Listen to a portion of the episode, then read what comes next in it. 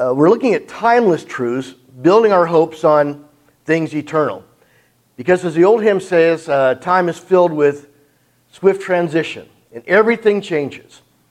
Um, we need to build on things that are eternal. At school uh, during the, the COVID era of 2020, um, and students were at home, uh, many teachers had to change everything they were doing in class and put it in an online form so that they could go on to Zoom with their students and, and have a class and try to learn. That was a major transition. Well, that kind of continued on once school reserve, uh, resumed back in person, but you now know what's going on now is our greatest challenge artificial intelligence, where students can go online and find a computer generated answer to all these online questions that teachers had put hours together to try to produce because that's how students were working online. So now there's a great transition back to paper and pencil work.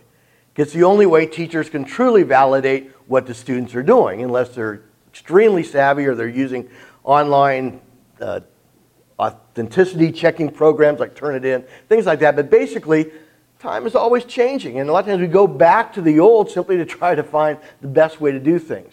Things are always changing. There's trends, there's things that are popular that go in and out all the time. But we want to connect ourselves to timeless truths. We do not want to build our hopes on sand, because uh, when the winds come and the waves come, uh, they will go.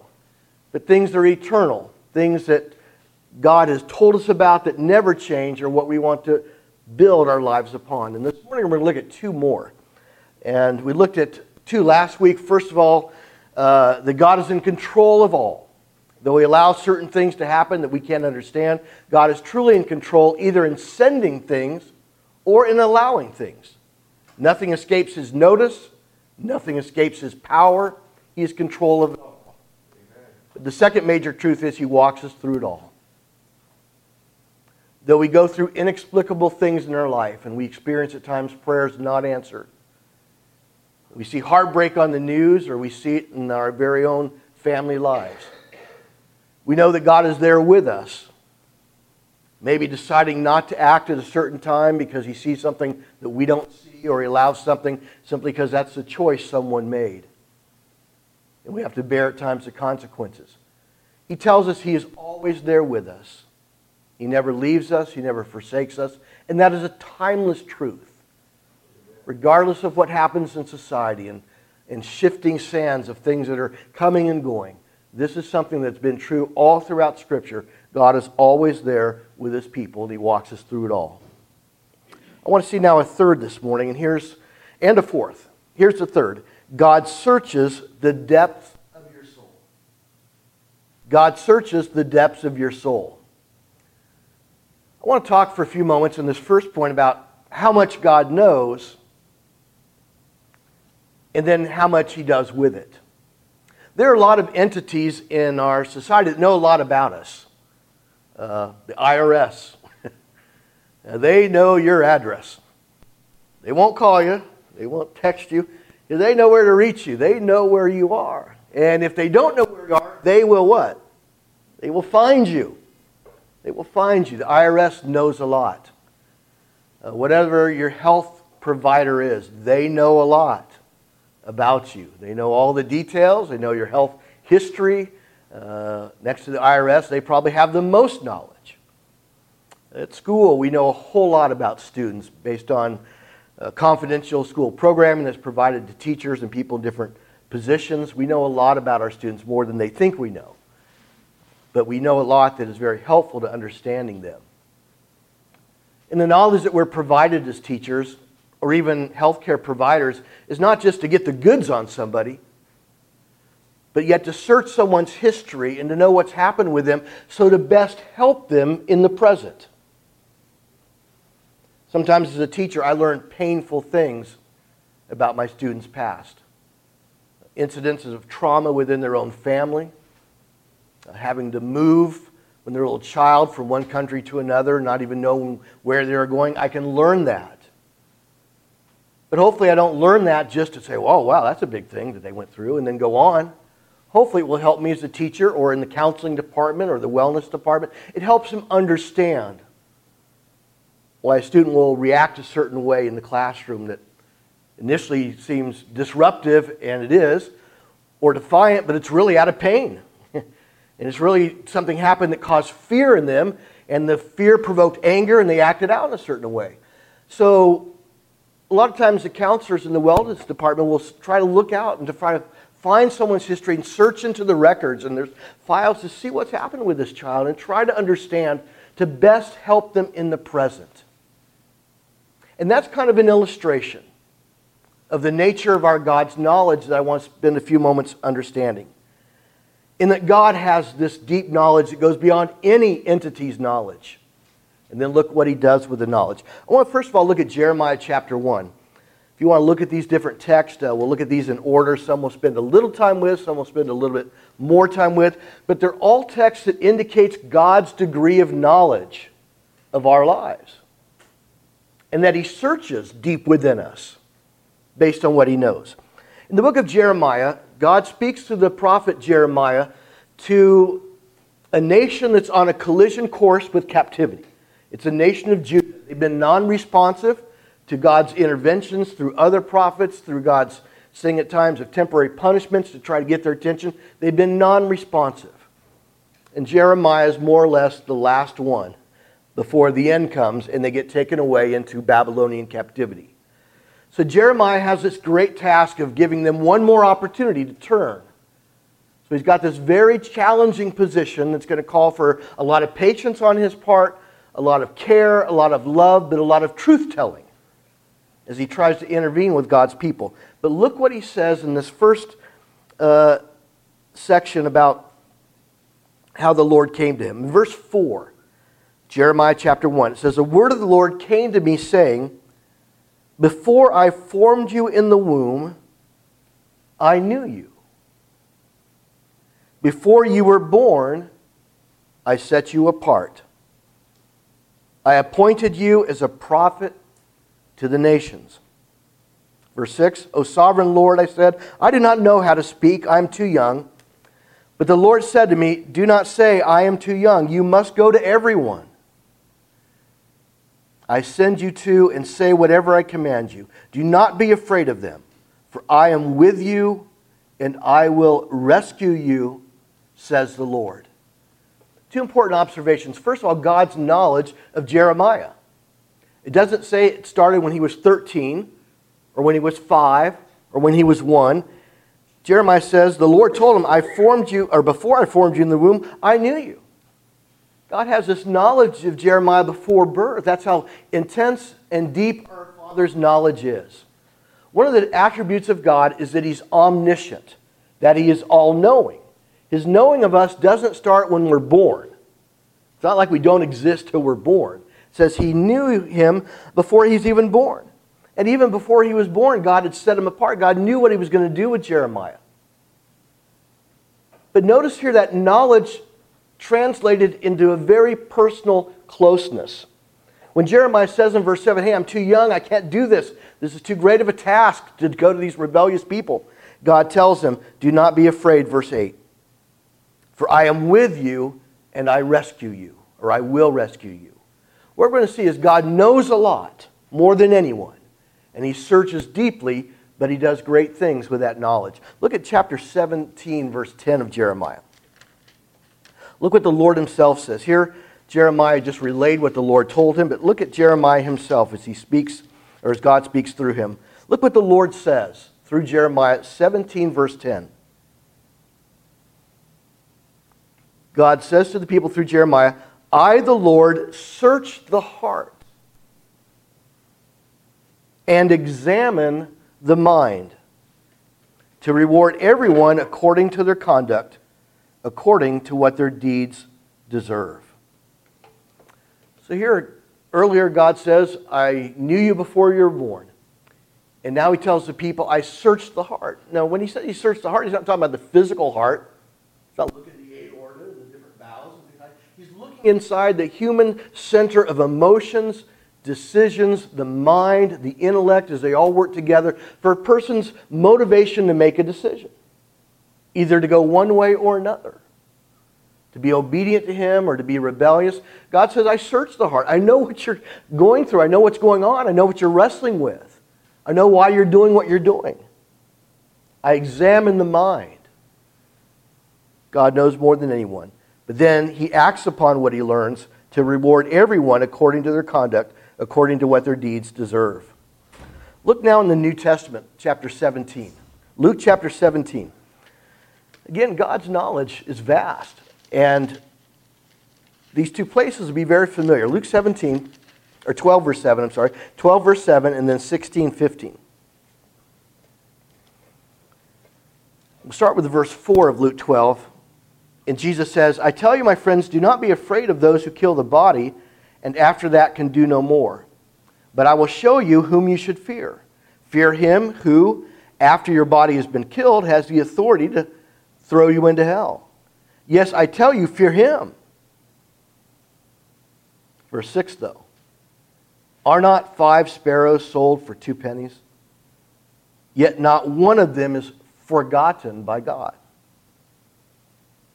Indeed, the very hairs of your head are all numbered. Don't be afraid. You are worth more than many sparrows. A lot to look at here, but I just want to isolate that one statement of Jesus where he says, The very hairs of your head are numbered. I think the intent of what Jesus is saying here, based on the context, is not that God's going around counting hairs with the billions of people that live at one time.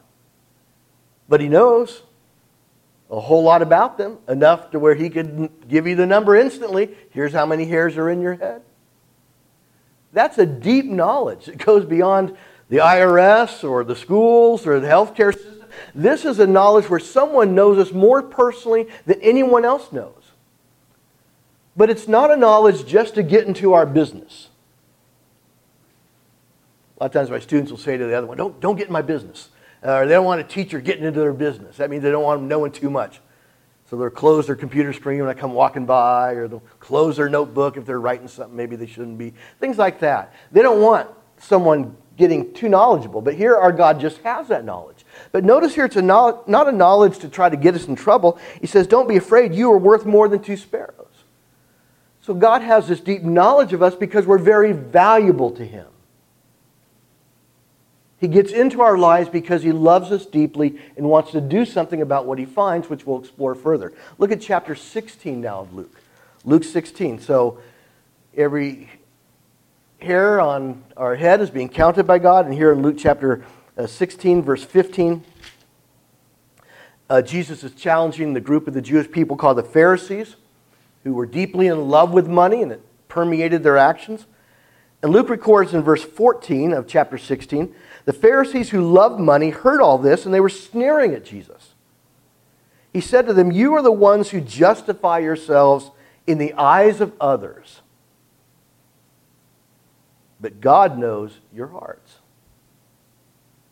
What people value highly is detestable in God's sight. So basically, Jesus is here telling them, I know what's really going on. And your Heavenly Father knows what's really going on. You may be giving, and it looks like a lot of charitable, charitable activity to other people, but your God knows your heart. You're just doing it to look good in front of others.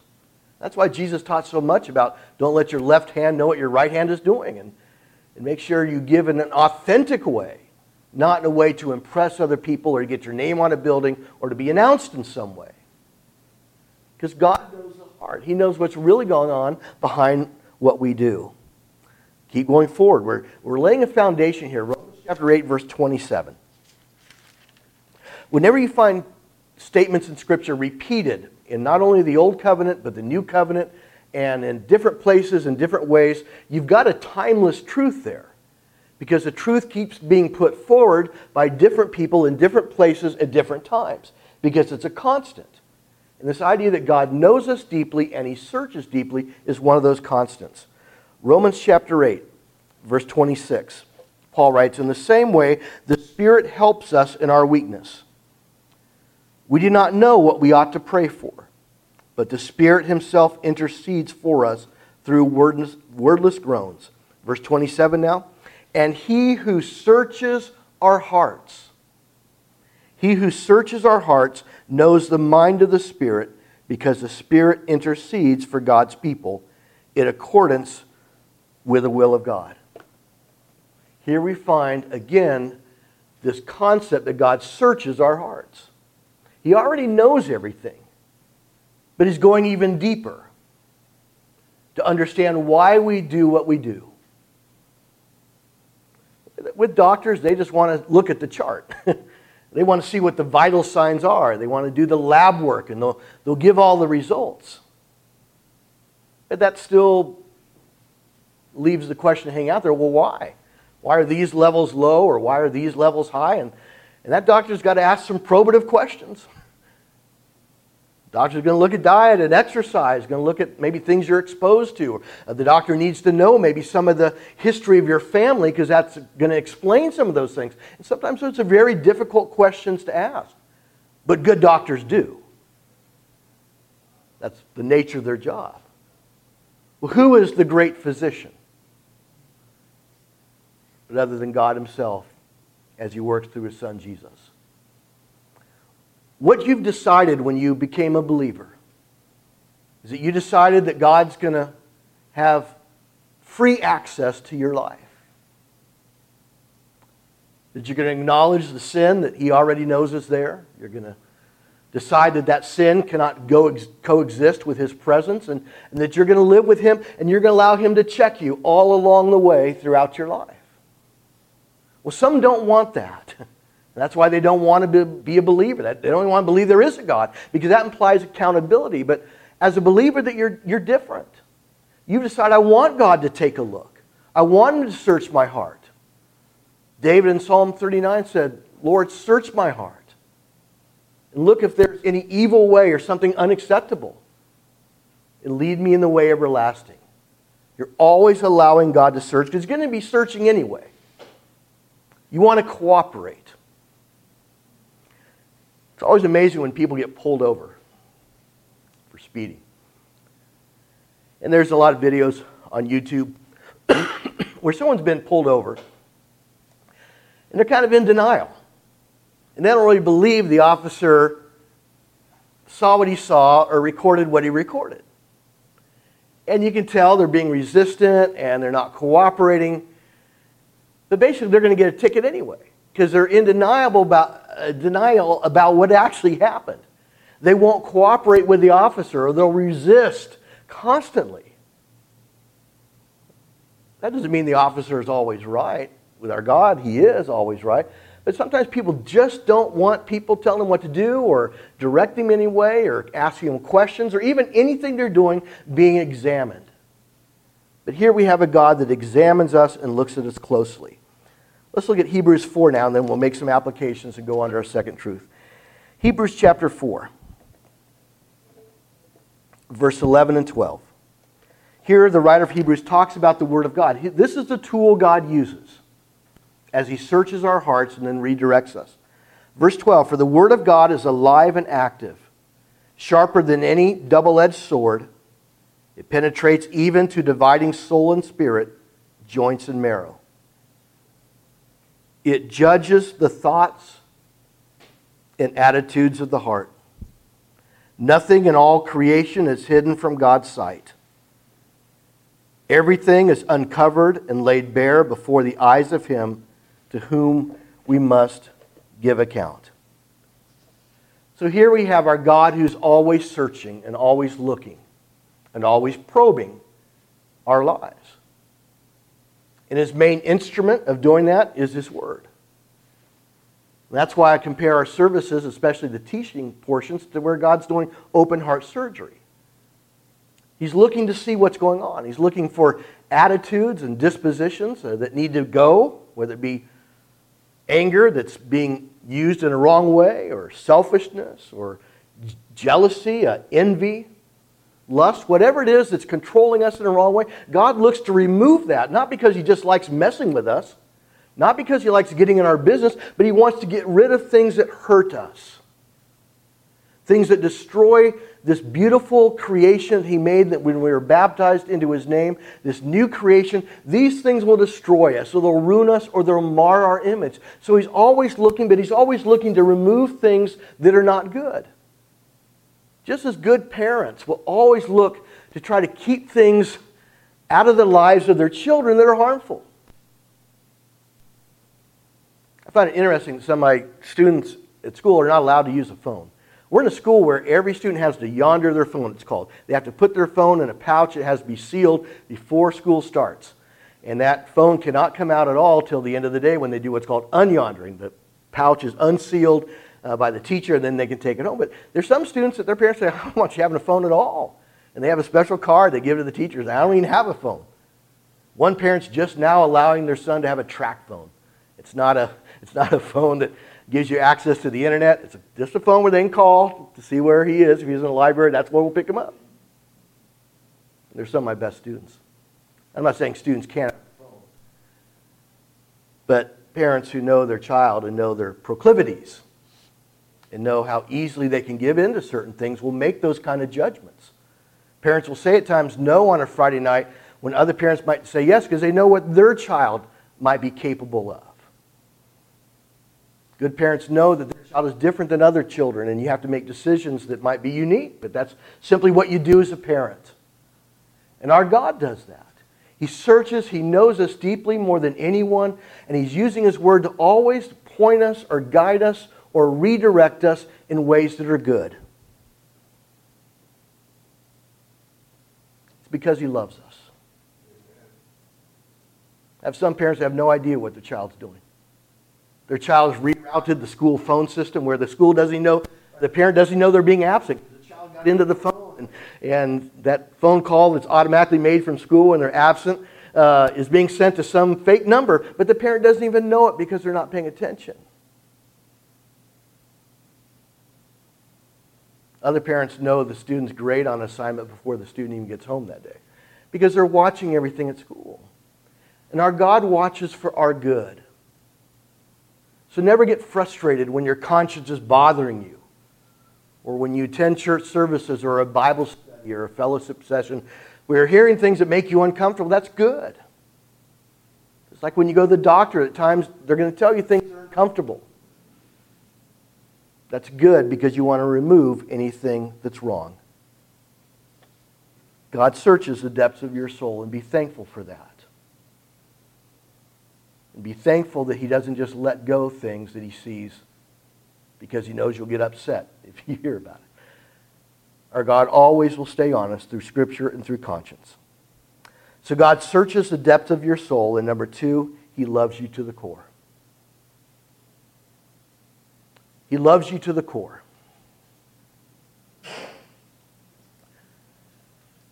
Doctors, when they do full lab work, or when they operate at times, they're going to find things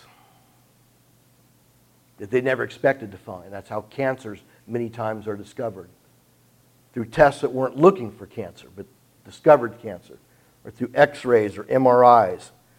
Things are discovered that shouldn't have been there, but they're there and they have to deal with that. And our God, as He searches, at times will discover things that break His heart. Paul in Ephesians 4 talked about uh, not grieving the Holy Spirit. Just because our, our God knows everything doesn't mean He's okay with everything He finds. Just like a doctor will not be okay with things and will not just let things go that he finds. In Romans chapter 7, the Apostle Paul, we looked at this text in recent weeks, but the Apostle Paul is talking about what we all deal with. That is, looking inside our life and not finding things or finding things that are unacceptable to God. Verse 21, Romans 7, Paul says, So I find this law at work, although I want to do good, evil is right there with me. For in my inner being I delight in God's law, but I see another law at work in me, waging war against the law of my mind and making me a prisoner of the law of sin at work within me. Here the Apostle Paul is talking about what he knows that he sees. He sees himself on Sunday morning saying he's going to do this, but on Friday night doing something different. We at times will see ourselves saying, hey, we're not going to fabricate the truth anymore, or we're not going to fabricate falsehood. We're instead going to tell the truth. We're not going to exaggerate stories to impress people. We're not going to tell white lies because that's in our history. But many times we do the very thing the next day that we vowed we wouldn't do. And here the Apostle Paul is saying that's my struggle too. Even as an apostle, a writer of 13 of the 27 letters of the New Testament. Someone who was endowed with miraculous abilities, even raised people from the dead, he still has the same struggle that you and I have. And God knows this struggle. And the whole idea of our, us confessing our sin is simply acknowledging what God already knows. That's what the police officer, the highway patrol wants you to do. Just acknowledge what he already knows. You did. But that's a challenge at times because we want to keep things hidden or we don't want things to be discovered for fear of not being loved or respected or liked. And many times we want to hide things from people because some people will see us differently. Or maybe we've had someone in our past that we shared very personal details about our life, and all of a sudden that person was treating us differently because they had some elevated view of us, and all of a sudden they didn't have. We think, man, I'll never tell someone personal ever again. Because we many times might affect the person that we tell, so many times we keep things to ourselves. We keep things locked away, and we have rugs under which things are swept. We have closets in which things are kept because we don't want the truth out there. But Yet here we know our God knows already but the amazing truth is, the amazing grace is He still loves us all the way to the core of who we are. Paul said in Romans 7, verse 24, What a wretched man I am. Who will rescue me from this body of death? But then the very next verse, he says, verse 25, Thanks be to God who delivers me through Jesus Christ our Lord. See, our God doesn't turn his back on the person he finds that has walked a wrong path or made a decision that broke his heart. Our Heavenly Father continues to love us all the way to the core of who we are, despite what he sees. And who gives us that kind of love?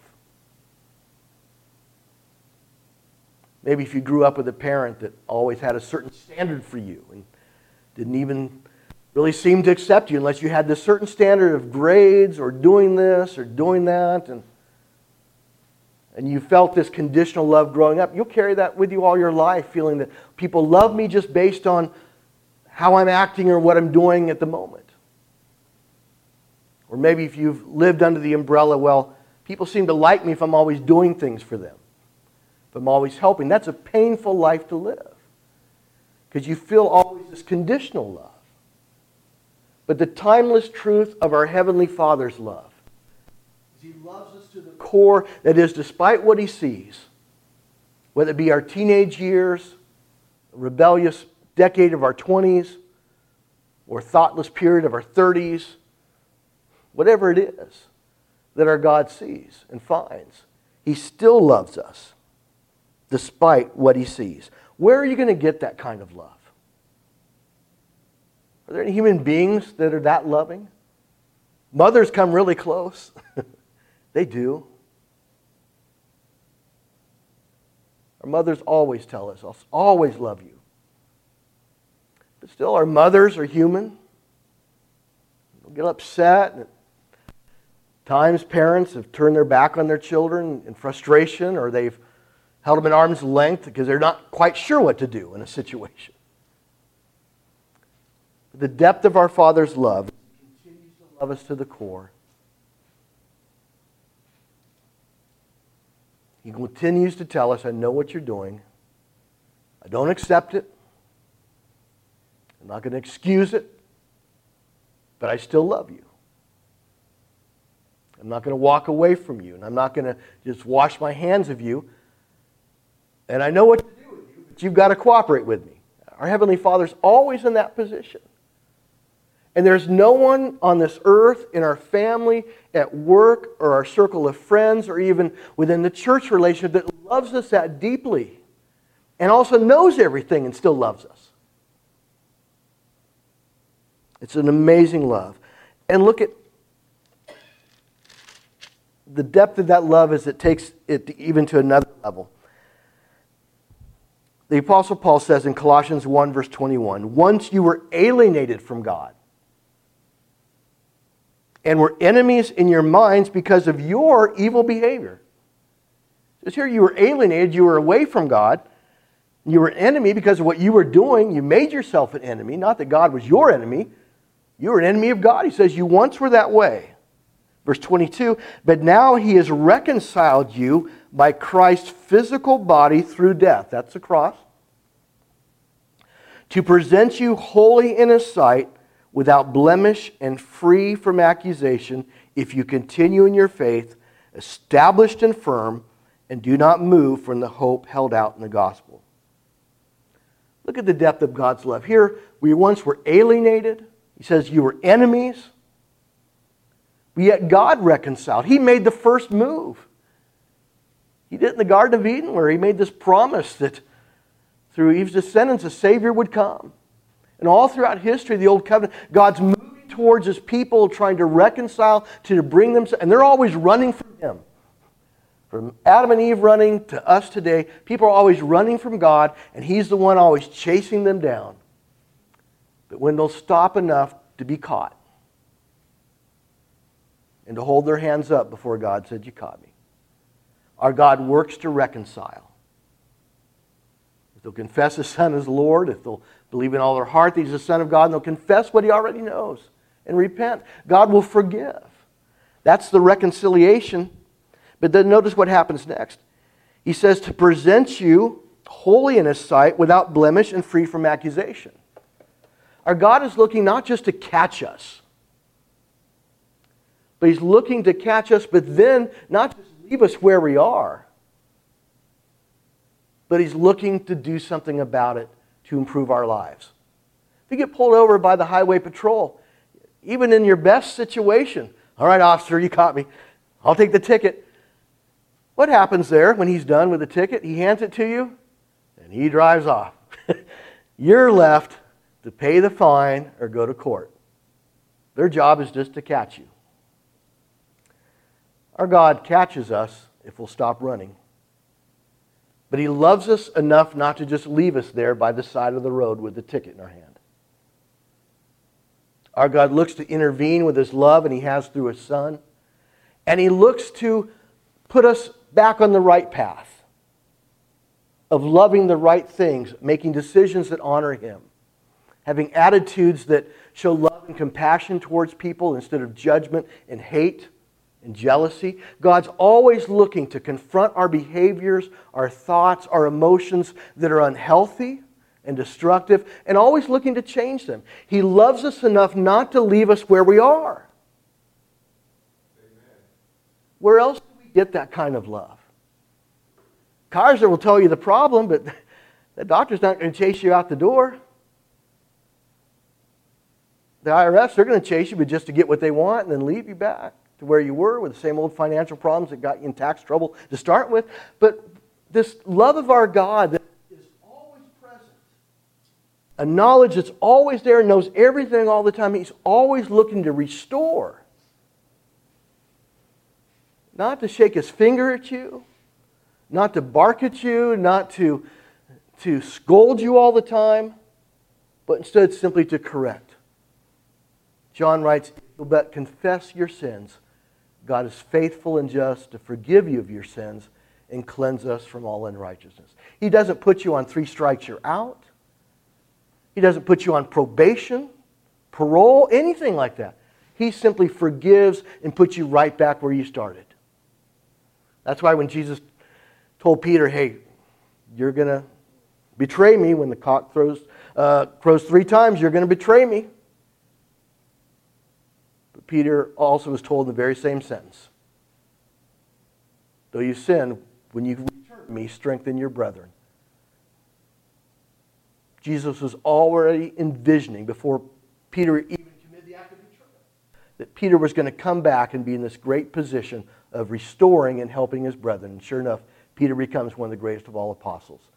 God loves us to the core. One final verse.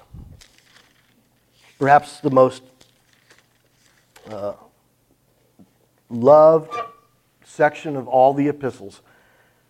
Paul writes in Romans chapter 8, verse 31, a text about God's love for us. And is there anything that would ever shake it?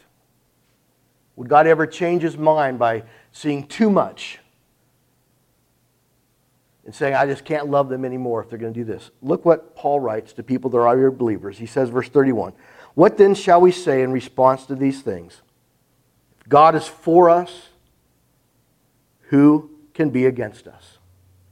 He who did not spare his own son, but gave him up for us all, how he not also, along with him, graciously give us all things. Verse 33 Who will bring any charge against those whom God has chosen? It is God who justifies. Who then can condemn? No one. Christ Jesus, who died, more than that, who was raised to life, is at the right hand of God and is also interceding for us. Who shall separate us from the love of Christ? Shall trouble or hardship or persecution or famine or nakedness or danger or sword. As it is written, For your sake we face death all day long and are considered as sheep to be slaughtered. Verse 37 No, in all these things we are more than conquerors through him who loved us. For I am convinced that neither death nor life, neither angels nor demons, neither the present nor the future, nor any powers, neither height nor depth, or anything else in all creation will be able to separate us from the love of God that is in Christ Jesus our Lord. Paul, through the Spirit, is telling the people of God God is never going to stop loving you. You can't out sin His love. Now, He's not going to get into the sin with you. He's not going to tolerate you being in the sin. He's not going to condone it or support it. But you cannot sin so bad or so often that he just says, I just can't love you anymore. You're not going to get that anywhere else in this world. God is always looking to restore the people he loves to the core. So make the periods where you might think of running from him very short. And just say, Why run? God already knows. I'm just going to cooperate with him. I'm going to confess the sin that he saw. I'm going to confess the attitude that he's aware of. And just allow his love and his grace to work in my life. And I'm going to get right back up and get right driving on the freeway again, but doing the right thing now in my life. If I get pulled over again, I'm going to do the right thing, confess it, acknowledge it, get right back because God loves you to the core. He's invested, Paul says, the life of his son in you. And if he did not spare his own son, how will he not also, along with him, graciously give you all things? God invested his son in you. He's never going to give up on you. And he's going to see you through to the end. That love is not found anywhere else. And as we close this morning, stay close to God's love. He's always close to you. But stay close to Him. The problem is not His love, it's our reception of that love and believing that He really loves us enough to do the right thing when we need to. As we conclude this morning, we're going to sing a song to encourage us, as we always end our services, to go the right direction, to be faithful, to trust in God, and to allow Him to love us enough to correct us and to restore us and to chastise us if necessary, and then encourage us to go the right direction once we've got our mind right about what we need to do. Our God is always there. No one else will love us this much. If you need to respond to God this morning, you're tired of running, either from Him, your conscience, whatever it is, you're here for a reason. You came here for restoration. Allow prayer or whatever obedient steps you need to make take place. Or simply as you leave this morning, as Satan is waiting in the car for you to continue his work.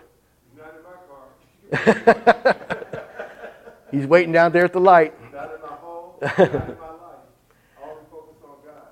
And that's our, that's our key to do that. But Satan, like a robber, will keep checking the doors to see if, how solidly locked they are. But that's where we need the love of God because sometimes we've allowed him in.